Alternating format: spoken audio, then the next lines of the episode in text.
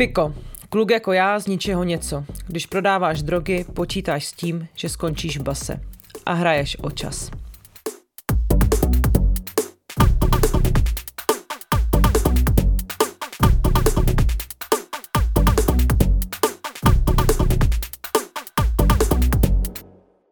Zrovna zavřeli člověka, který se tvářil pomalu jako můj nejlepší kámoš. Dostal osm, vařil párno. Je brzké dopoledne a cesta k jedné z největších českých věznic vypadá jako každá jiná. Silnice se line typicky českou zvlněnou krajinou, zdánlivě poklidně. Jakoby za kopci nic zvláštního nebylo. Až značení s nápisem vězení u odbočky z dálnice prozrazuje, že tam někde v dáli se skrývá areál určený pro 800 vězňů. Ve skutečnosti se jich v řadových budovách, na chodbách a celách mačká celá tisícovka. Věznice u nás mají běžně nadstav. A ani to naše vězení netvoří výjimku. Za navězenou hroudou se rozprostírá soubor několika budov a areálů přes mříže, věže a cesty zatím ale nejde vězně ani bachaře vidět. Člověk si tak zprvu většinu věcí domýšlí. Zpravidla dramatičtěji, než jaká je potom realita. Pozdravit u vchodu, předložit občanku, všechny věci nechat v bezpečnostní skřínce. Sebou si kromě dokladů vzít maximálně tušku, papír a nic víc. Trpělivě čekat na příchod pracovníka a pak za jeho doprovodu vyrazit. Lidé, kteří ve vězení pracují, jsou se systémem neustálé kontroly a dohledu, jehož jsou součástí, srostlí. A procházením přes nekonečný počet kontrolních stanovišť působí v jejich podání úplně zautomatizovaně, jako ta nejnormálnější věc. Jako by o nic nešlo. Jak by také ne. Na jistou formu ztráty svobody, kterou každý den rutině podstupují, jsou už dávno zvyklí. Člověku to tu ani nepřijde, mávne rukou náš průvodce Karel, když bez zájmu odemyká jednu dveře za druhými, prochází rámy, zdraví se s policisty a zase odemyká a zamyká mřížová vrata. Jakmile se za námi zaklapnou první z nich, vplujeme do světa, ve kterém se neexistují barvy. Je slunečný den, ale v kriminále je všechno a prostě jenom šedé. Budovy, mříže, osnaté dráty, vězni v erárních mundůrech, dozorci se zbraněmi na ochozech, kteří všechno sledují. Vstupní brány od sebe oddělují nekonečné úseky ničeho. Další kontrola, další dveře, předložit občanku, projít rámy, získat občanku ve dvojicích, projít dalšími dveřmi na bzučák. Konečně jsme tady, ve vězení. Karel dělá ve vězení už pěknou řádku let. Klidným krokem nás vede areálem, ve kterém na první pohled působíme jako zde naprosto nepatřiční cizinci. A námi zaujaté tváře vězňů, kteří při našem průchodu přestávají hrát nohejbal nebo cvičit na workoutovém hřišti, to říkají víc než jasně. To oni jsou tady doma. My jsme na návštěvě, což jim ale zároveň přiváší do dlouhých a nudných dní alespoň nějaké to vzrušení. Občas na nás někdo zahvízdá, zamlaská nebo se usměje. Utekl nám jenom jeden chlap před lety, když vládní škety dopadly i na naše vězení. Neměli jsme koho dát na věže, on se to domákl, no a tak zdrhnul. Říká průvodce Karel lakonicky v odpovědi na naši částečně trapnou a částečně fakt upřímnou otázku, jestli se z vězení dá utéct. Během povídání, zahrnující především podpis viděného, jako tady máme hřiště a ovál, tady chlapi hrajou nohejbal, tady jde parta do práce, tady máme vězně, kteří se s ostatními nesnesou. Počkejte, vezmu vás mezi ně. Se zatím jen nervózně rozlížíme kolem. Na nic víc se při první návštěvě nezmůžeme. Najednou stojíme uprostřed z jedné z cel a ani nevíme jak. Samotka pro největší problémisty je celá z betonu. Postel z betonu přechází do polic betonu a z betonu je na celé i záchod nebo malé umyvadlo. Nic se nedá odšrobovat, všechno je jen jedna velká, těžká, celistá betonová hmota. Než stačíme vykoktat, že dobrý, už stojíme tváří tvář dvěma chlapům v mundurech a v pozoru. Omlouváme se, že vám tady narušujeme soukromí, my zase hned půjdeme, říkáme. Jaké soukromí, prosím vás, mějí se bachaři i vězni. Zuby mají jen ti první. Na jak dlouho to máte? Říkáme trochu nervózně, aby řeč nestála. Dvakrát deset, řekne první a trochu se u toho ožívá. Dvanáct, ale už mi zbývají jenom tři, reaguje druhý, na rozdíl od prvního až s dokonalým klidem. Není těžké si představit, co museli oba muži udělat, aby vyfásli tak vysoký trest. El Paso, zní zhodná odpověď na snad ještě nervóznější otázku. Za co teda? Ve slangu používaném kriminální subkulturou, ale i policisty a dalšími osobami působícími v orgánech činných trestném řízení bývá loupež označovaná jako El Paso. Když tento výraz vychází až z fonetické podoby ze zkratky loupežného přepadení LP, LPčko, LP, pozměněné a doplněné do jména amerického města El Paso. Kancelář, kam nás Karel za účelem vedení rozhovoru usadí, je malá a překypuje věcmi. Ve vězení dělá každý něco navíc. Karel taky. Práce má až nad hlavu. Vytahuje seznam asi deseti men. To jsou muži, kteří se přihlásili na rozhovor s námi. Následná trestná činnost, vaření a distribuce, následná trestná činnost pod vlivem, loupežné přepadení, krádeže, podvody, prodej a distribuce, kriminalita pod vlivem, vaření a distribuce, odříkává náš průvodce monotónně. Chvíli trvá, než si ze seznamu vybereme. Po krátkém čekání už ale do kanceláře vchází první vězeň. Rom. Dobrý den, říkáme a představujeme se. Dobrý den, zdraví a taky se představí. Jmenuje se Libor. Je menší, ale svalnaté postavy a když se usmě, má ve tvářích dolíčky. Nemůže mu být víc než 25. Nabídneme mu okamžitě tykačku. Libor je klasické téčko. Toxík, ale ve vězení nebere. Nechce, nepotřebuje to a svůj pobyt vnímá jako odvykačku velmi specifického druhu. V tom se od lidí, kteří mají podobné sociální zázemí jako on, moc neliší. Na to, že ve vězení se uživatelé naučí trvale abstinovat, spoléhají občas celé rodiny. Mnohdy je totiž jiná odvykací varianta, než právě pobyt za mřížemi ani nenapadne. Nejsem jak ty opice na dvojce, který sdílejí jednu tupou jehlu a pak jsou všichni žlutí jak Číňany. Jenom proto, aby si mohli celou noc na záchodech honit, směje se. Libor má dítě, partnerku, doufám, že ji ještě mám, taky ségru, která nikdy nic neudělala a na krku pět let kriminálu. Od třinácti samej průser, lítal jsem po soudech, prostě zlobivý děcko. Ale jedno jsem věděl vždycky. Já nejsem moc chytrý, ale řeknu vám, práce, práce je novodobí otroctví. Začne z hurta 25 z krajského města. Jsem z chudý rodiny. Naši se stěhovali z ubytovny na ubytovnu, táta seděl devět let na Mírově a pak hrozně chlastal a mlátil mě a v dětství jsem snad nebydlel v normálním bytě. Máma měla vždycky práci, ale to nestačilo. O mě a o ségru se vzorně starala, jenže ten život, ten nestál za moc. Že být dealer bude moje doopravdická kariéra, to jsem zjistil celkem brzo. Jako spoustu lidí mimo okolí, říká upřímně. Tady se už totiž na nic nehraje. Libor brzo zjistil, že dílováním perníku si vydělá peníze, o kterých se mu v minulosti ani nestilo. Z nuly na sto. Za první výdělek si koupil kolo. Fakt dobrý kolo. A rozvážky si užíval. Nejčastěji kšeftoval ve vyloučené lokalitě. Nedovolená výroba a jiné nakládání s omamnými a psychotropními látkami a jedy. Za prvé, kdo neoprávněně vyrobí, doveze, vyveze, proveze, nabídne, zprostředkuje, prodá nebo jinak jinému opatří nebo pro jiného přechová omamnou nebo psychotropní látku, přípravek obsahující omamnou nebo psychotropní látku, prekurzor nebo jed bude protrestán odnětím svobody na jeden rok až pět let nebo peněžitým trestem. Za druhé, odnětím svobody na dvě léta až deset let nebo propadnutím majetku bude pachatel potrestán, spáchá-li čin uvedený v odstavci 1. Za prvé, jako člen organizované skupiny, za druhé, ač byl za takový čin v posledních třech letech odsouzen nebo potrestán, za třetí, ve značném rozsahu, nebo za čtvrté, ve větším rozsahu vůči dítěti, v množství větším než malém vůči dítěti, mladšímu 15 let. Za třetí, kdo vyrobí sobě nebo jinému opatří anebo přechová prekurzor nebo jiný předmět určený k nedovolené výrobě omamné nebo psychotropní látky, přípravku, který obsahuje omamnou nebo psychotropní látku nebo jedu, bude potrestán odnětím svobody až na pět let, peněžitým trestem, zákazem činnosti nebo propadnutím věci jiné majetkové hodnoty.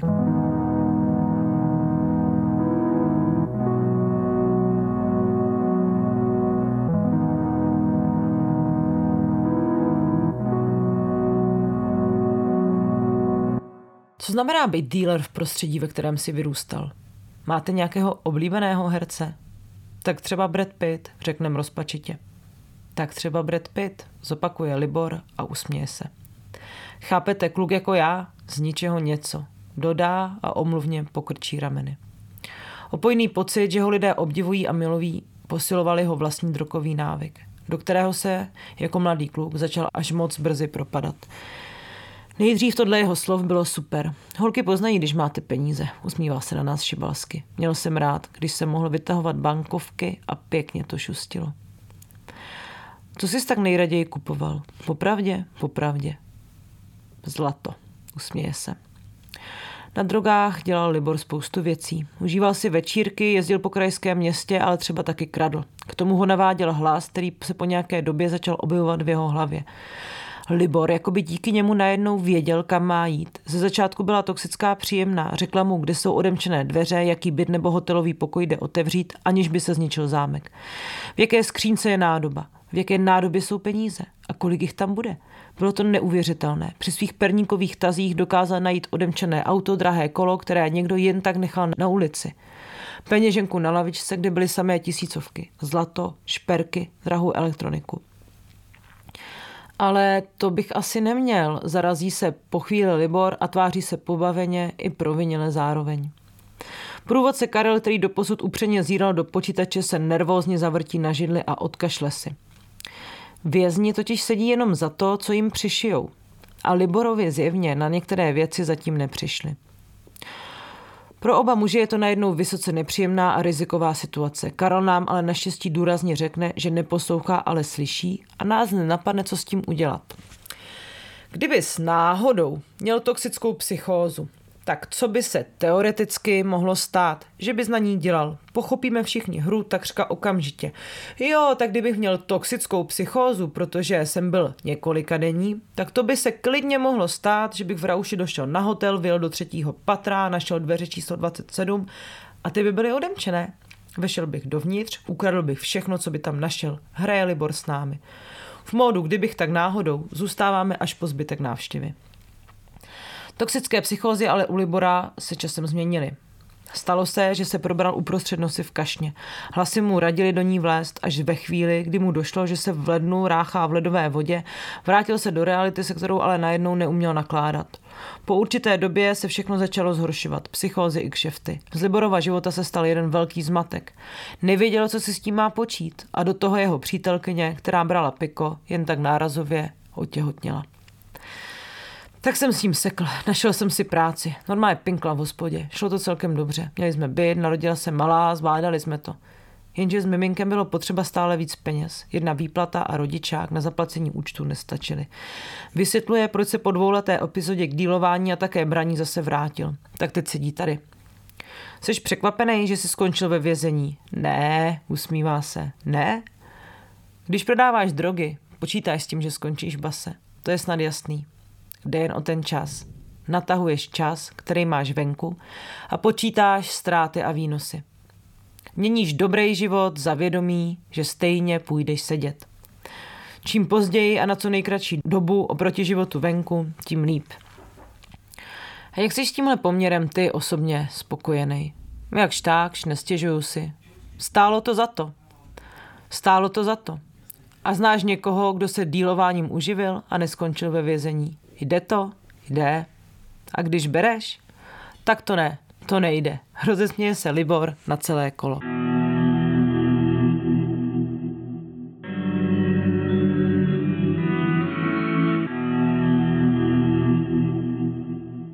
Libor je stejně jako dalších 39 lidí ve speciálním programu pro drogově závislé ve vězení. Šel do něj dobrovolně, chtěl to. Tento program je určený těm, kteří mají nějakou motivaci pracovat se závislostí.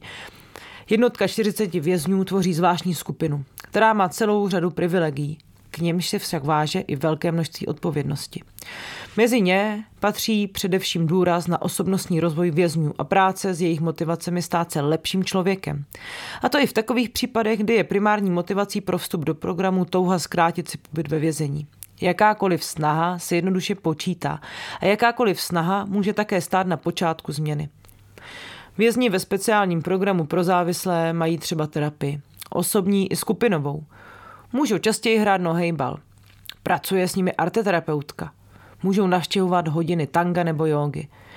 Já ani nevím, jestli bych něco jako jogu někde jinde než ve vězení vůbec mohl cvičit. Nikdy by mě to ani nenapadlo. Neznám nikoho v mém okolí, kdo cvičí sakra jogu ale yoga je fakt super. Chválí si Libor program, který nejen dle jeho slov pomáhá trochu si spetřit jinak nekonečně se vlekoucí tok času s absolutně repetitivním režimem.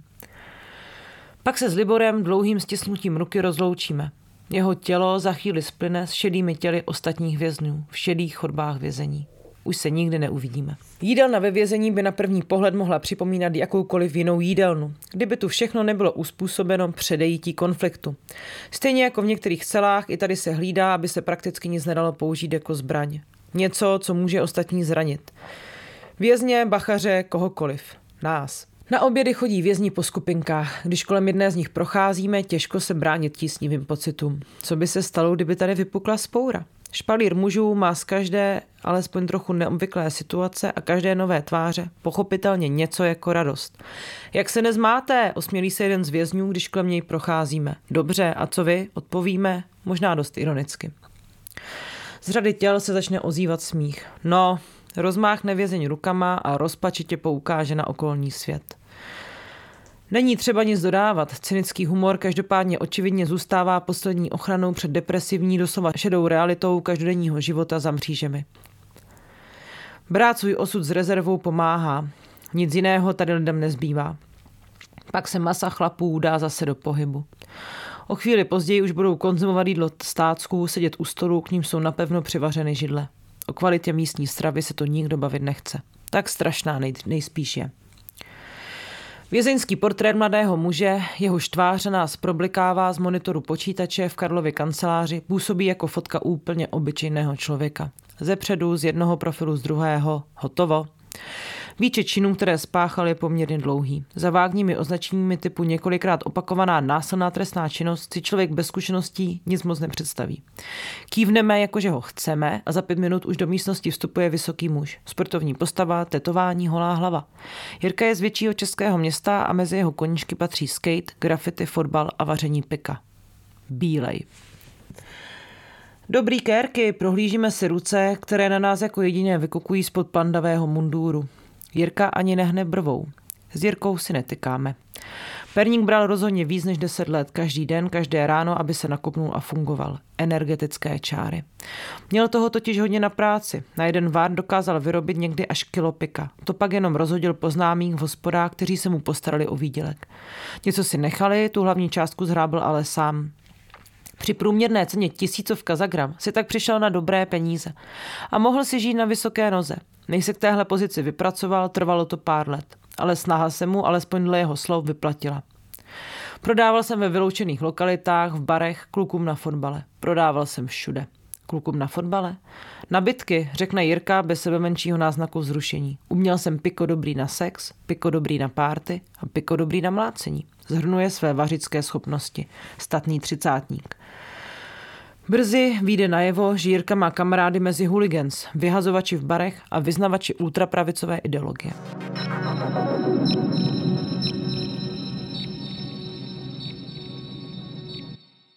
Slyšel jste někdy takovou tu hlášku jedna droga, bílá říše, bílá droga pervitin? Zeptáme se asi nejvíc ze všeho ze zvědavosti. Odpověď přijde v trochu jiné podobě, než jsme čekali. Jirka si jen beze slov vyhrne rukavici. Na lítku má kérku Adolfa Hitlera se zdviženou pravicí. Víc vědět nepotřebujem. Slyšel. Než si oblíbil ranní lajnu, dával si perník hlavně na diskotékách. Bavilo ho čekat, až do něj uprostřed davu někdo mírně vrazí. Omylem, nedopatřením, kvůli nedostatku prostoru. A pak teprve začala ta pravá zábava. Takového člověka svalil bývalý profesionální sportovec a amatérský bytkař na zem a mlátil ho, dokud ho, jak sám říká, úplně nedojebal. Vy jste neměl moc záklopku, že? Ne, řekne a poprvé se usměje. Násilná trestná činnost. Následné jsou takové trestné činy výjmenované v trestním zákonníku, které zahrnují násilí proti druhé osobě nebo pohrušku násilím. Jde například o tyto trestné činy. Trestné činy proti životu a zdraví, trestné činy proti svobodě, některé trestné činy proti rodině a dětem, trestné činy narušující soužití lidí.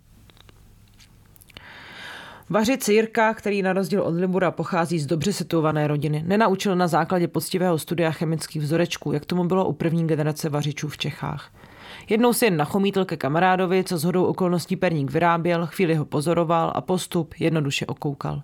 Stačilo to. Chytře si pronajal byt, který sloužil jenom na vaření, aby práci oddělil od osobního života a dal se do výroby. V dovách své největší slávy na vrchol podnikání si Jirka žil jako král. Jel bomby, sehnat prekurzory, materiál na vár, uvařit piko, rozhodit várku mezi své middlemeny, mít volno a užívat si. Vlakem do cizího města, nakoupit si drahé oblečení, jíst v luxusních restauracích, počase se vrátit domů a celý proces opakovat. Během doby, kdy si užíval a vařil, si našel přítelkyni a počali spolu dítě. Kromě pravidelných ranních dávek si Jirka dovoloval i občasné večírky s přáteli. Sešli jsme se s klukama a už to jelo. Udělat z perníku pořádný hákový kříž, vyšňupat ho, jít vymáhat dluhy na těch, kteří nám je dlužili. Vzpomíná Jirka na své víkendové tahy bez sebe menších emocí. Jenže po čase se zdánlivě nekomplikovaná životní rudina mladého muže začala kazit. Do té doby mě vůbec nenapadlo, že bych mohl skončit ve vězení, přiznává Jirka. Na to, že se asi něco chystá, ho upozornila máma. Přišli se na něj vyptávat policisté k ní do domu. Jirka nelenil a rozhodl se pro odvážný tah. Začal vařit ještě víc, utrácet ale přestal. Spočítal si, kolik by ho mohlo stát zaplažením peněžitého trestu, pokud by mu ho soud uznal. Když o pár měsíců později stanul v soudní síni, měl našetřeno. Jeho sázka na peněžitý trest se vyplatila. Stálo ho to milion korun. Zaplatil, čím se vyhnul prvnímu vězení. Ocitl se ale bez peněz a přítelkyně s dítětem, zvyklá na svůj standard, toho opustila.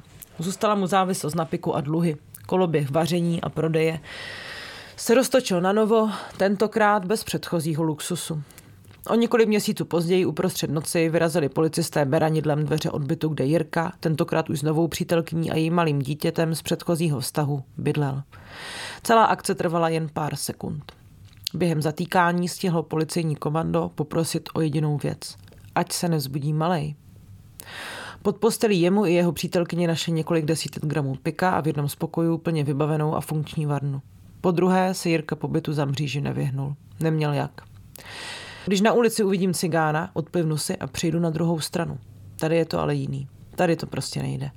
Tady jsou i v pohodě cigáni, ne teda ti, kteří měli hned po nástupu bídu, řekne se stylišitelným pohrdáním hlase Jiří.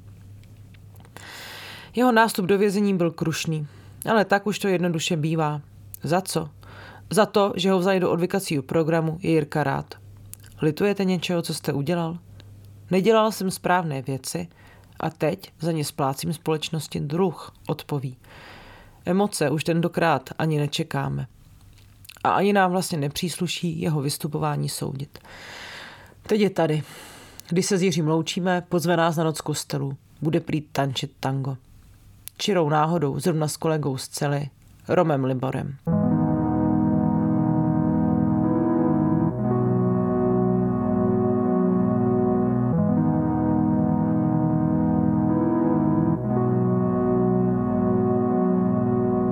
Uprostřed další místnosti ve spletitém labirintu vězení, kam nás Karel během prohlídky pozval, se skoro nedáhnout. Místo, které má sloužit, co by kancelář jednomu z nejvýše postavených úředníků ve vězení, vypadá spíš jako skladiště. Karlův kolega Marek má stejně jako Karel hned několik funkcí, které musí zvládat. Personálu je oproti nadbytku vězňů dlouhodobý nedostatek.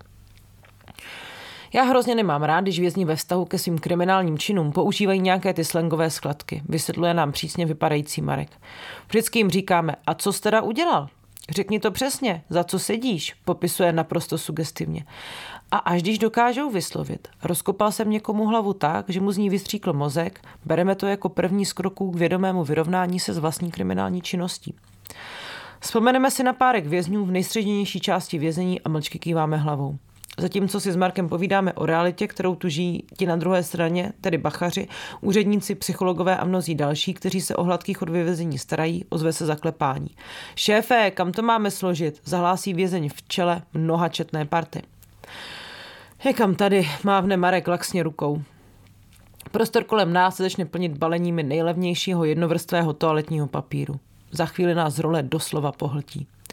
Asi těžko si představit společenskou skupinu, která by vzbuzovala tak malou míru solidarity jako právě zaměstnanci vězení. Za jakých podmínek a za jaké mzdy pracují se nikdy nikdo neptá. Jejich práce provází opakované pocity rezignace a beznaděje. A to nejen proto, že recidiva v České republice je opravdu vysoká. Míra návratnosti za mříže je u nás kolem 70%, což znamená, že po propuštění se zpátky do vězení vrací téměř tři čtvrtiny lidí. To poskytuje spoustu prostoru k pochybám o celém systému viny a trestu v kulisách českého vězeňství. Neubrání se jim ani machaři. My tady do těch lidí bez chyby vláda vkládáme nějakou naší vlastní emocionální i praktickou práci. A pak se běžně stane, že někdo dokončí výkon trestu a za pár měsíců je zpět. Vrací se totiž do sociálního prostředí, v něm je náchylný znova páchat kriminální činnost. Zamýšlí se Marek nad koloběhem, jehož je několik desítek let součástí co by aktér a pozorovatel v jednom. Nepřímo tak naráží na jeden z hlavních problémů, které se dotýkají i samotné problematiky užívání drog. Vystoupit ze vzorců chování není ani po absolvování trestu odnětí svobody a s tím spojené léčby jen tak. Lidé, kteří vycházejí z vězení, mohou být motivovaní. Mohou si přát, aby už se nikdy s ničím nezapletli. Ale poskytuje jim společnost pro jejich doléčení dostatečné podmínky. Umí je i po návratu z vězení podpořit, aby si přes velké stigma, které se k pobytu ve vězení váže, našli práci, důstojné bydlení, jiné zázemí než to, které přispělo k jejich kariéře kriminálníků, aby vyměnili všechny své dosavadní kruhy za jiné? Ale lze to vůbec? Míra recidivy nám na tyto otázky dává minimálně nějakou odpověď.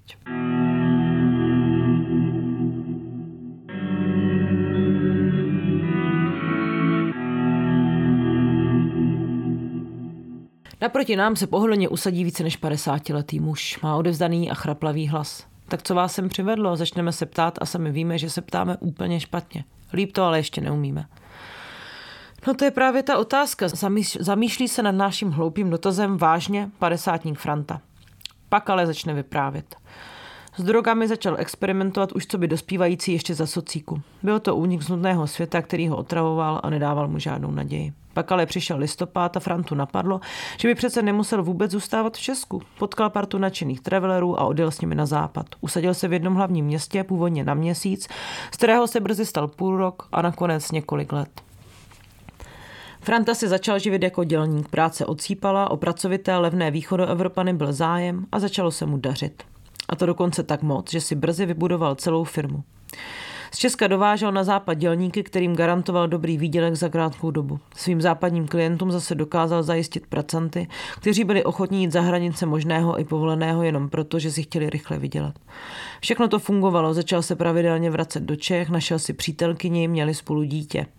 Franta byl na sebe hrdý. Že to všechno umí tak pěkně zařídit. Práci pro Čechy, peníze pro sebe a svou rodinu, spokojenost pro západní klienty. Pak ho ale někdo podělal. Kamarád nabídl jeho dělníkům lepší podmínky a vyšší mzdy. Ti po nich okamžitě skočili. Franta se zapletl do výhružek, ty přirosty ve vydírání a pak i v ohrožování konkurenta na jeho zdraví. Přišel o nasmlouvané peníze. Dostal se do dluhu. Vrátil se do Čech. A pak začala ta jízda. První droga, po které Franta sáhnul, byl kokain. Zal práci, jejíž náplní bylo rozvážet ženy na eskort. Franta byl vášnivý motorkář a holky, jak ženy nazývá, vozil na motorce. Hlídal je, aby jim klienti nic neudělali. A taky jim občas dával drogy, když byly unavené. Kdo jiného svádí ke zneužívání jiné návykové látky než alkoholu nebo ho v tom podporuje, anebo kdo zneužívání takové látky jinak podněcuje nebo šíří, bude potrestán odnětím svobody na tři léta nebo zákazem činnosti. Kokain byl ale vzhledem k Frantově spotřebě drahý zhruba do měsíce ho vystřídalo levnější a účinnější piko. Spolu s ním si Franta přibral i další práce. Netrvalo dlouho a v autě, do kterého z motorek přesedlal, aby mohl převážet více sexuálních pracovnic, mu naše nelegálně držené zbraně. Uprostřed příběhu se ale Franta ošije a Karel, který sedí opodál spolu s ním. Proč by člověk vozil nelegálně držené zbraně v kufru auta? Zeptáme se tentokrát už zkušeně. Takový člověk by nejspíš dělal nějakou specifickou práci. Takový člověk třeba dělá něco nebezpečného, něco, u čeho jde o život. Já nevím, třeba vymáhání dluhů nebo distribuce většího množství drog. Odříkává Franta důležité hypotetické důvody pro hypotetické nelegální ozbrojování. V době, kterou popisuje, se závislost na perníku stala určujícím faktorem jeho každodenního fungování. A spolu s ním i paranoa, toxická psychóza, která mu velela ozbrojovat se ještě více a stále obsesivněji. Měl pocit, že se proti němu všichni spikli. Devět měsíců. Tak dlouho tahle jízda trvala. Během té doby zvládl Franta udělat spoustu věcí. Nelegálně se ozbrojovat, prodávat a distribuovat drogy, vyhrožovat konkurentům se zbraní v ruce, říkat jim, že je zabije a mávat u toho kvérem nebo i sekirou. Jezdit pod vlivem a bez papíru, podílet se na kuplířství, dělat finanční podvody. Když ho po těch devíti měsících chytili, byl jen snínem muže, který kdysi na západě úspěšně vybudoval nějakou firmu. Přišli mu jen na něco a vzhledem k tomu, že jeho trestní rejstřík nebyl už předtím úplně čistý, mu nakonec soud odklepl 6 let. Když se dnes olíží zpátky, nic z toho, co dělal, ani hypoteticky nechápe. Nezbývá mu než doufat, že se i díky plné účasti v odvykacímu programu dočká předčasného propuštění. A pak, pak už budu navždy sekat dobrotu. thank you